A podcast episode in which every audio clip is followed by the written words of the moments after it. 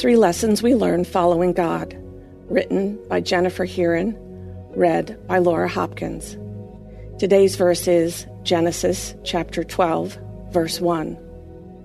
The Lord said to Abram, "Leave your native country, your relatives, and your father's family, and go to the land that I will show you."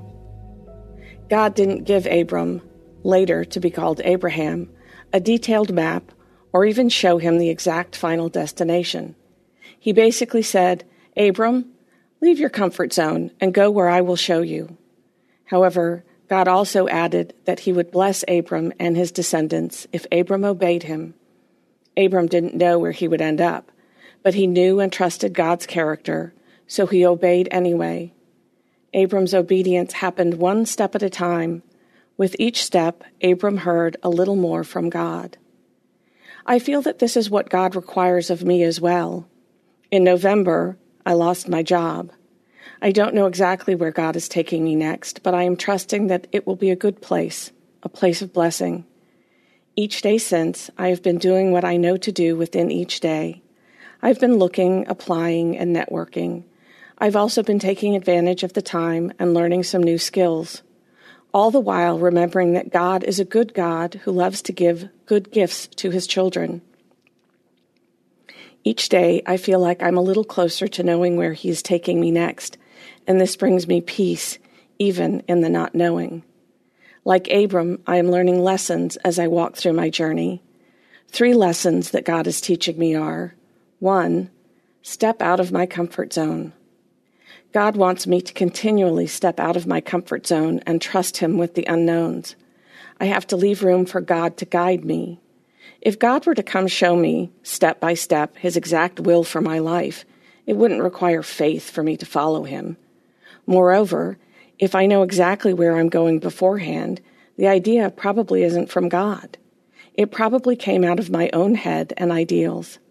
God likes me to follow him in faith and trust, not in knowing. This frees me from getting stuck in my own ideas, which often can take me away from God's will, because let's face it, my own ideas can be very flawed as well as limited. God sees everything, past, present, and future. He is not limited. 2, take one step at a time. There's also another reason God doesn't want me to know too much too soon. If I know too quickly, I might get overwhelmed and give up because it seems too hard. I might know where I'll end up, but I won't necessarily know how. And this not knowing would cause me to have all kinds of anxious and worried thoughts. Nobody can do their best work under stress. God doesn't ask me to take a step that is 5 miles up the road. Each step of this step-by-step approach is made under the daylight of the present moment. Everyone can take one step at a time. 3, action lessens worry. I tend to overanalyze everything, and overanalyzing causes me to worry and even become paralyzed. Taking action erases a lot of these worries, because the act of doing something takes on a life of its own. I concentrate on the task at hand, not the results that will come later. Worry about future results usually happens before I ever take an action to complete something. Taking actions regularly is a way of living in the moment and often deletes some of the fears of the future and regrets of the past. God is with you as you go. Abram was able to trust God in the not knowing because he believed that God was with him. I also have this assurance because Jesus said, "Be sure of this, I am with you always, even to the end of the age."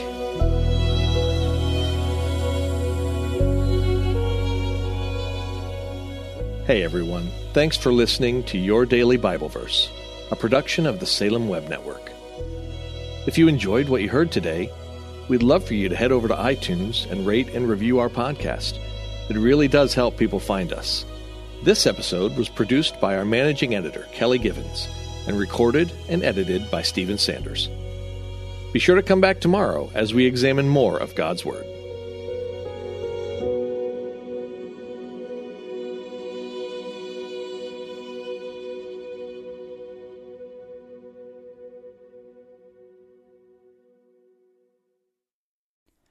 Christmas. For most kids, it's the most joyful time of the year. But this Christmas, 1.5 million children will spend the holiday separated from a parent because their mom or dad is behind bars. Prison Fellowship Angel Tree needs churches in our communities to volunteer to bless local children with a gift, the gospel, and a loving message from their parent. I believe this is an incredible opportunity for our listeners to share the love of Jesus this Christmas. Many of Prison Fellowship's partner churches continue ministry to local Angel Tree families after Christmas is over. Through this ongoing care, Prison Fellowship Angel Tree strengthens and encourages families every day.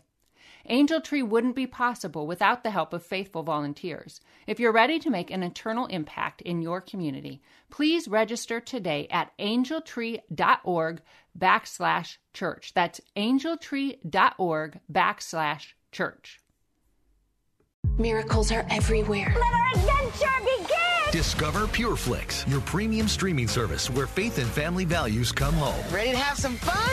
The most exclusive selection of quality, wholesome movies and series that will uplift your spirit. A man can argue whether God exists, but when he looks at his daughters, he knows. With new arrivals every week. Unbelievable. Save big and enjoy the possibilities, like invitations to exclusive theatrical screenings. I see it, so I believe it. Find out more by joining today at PureFlix.com.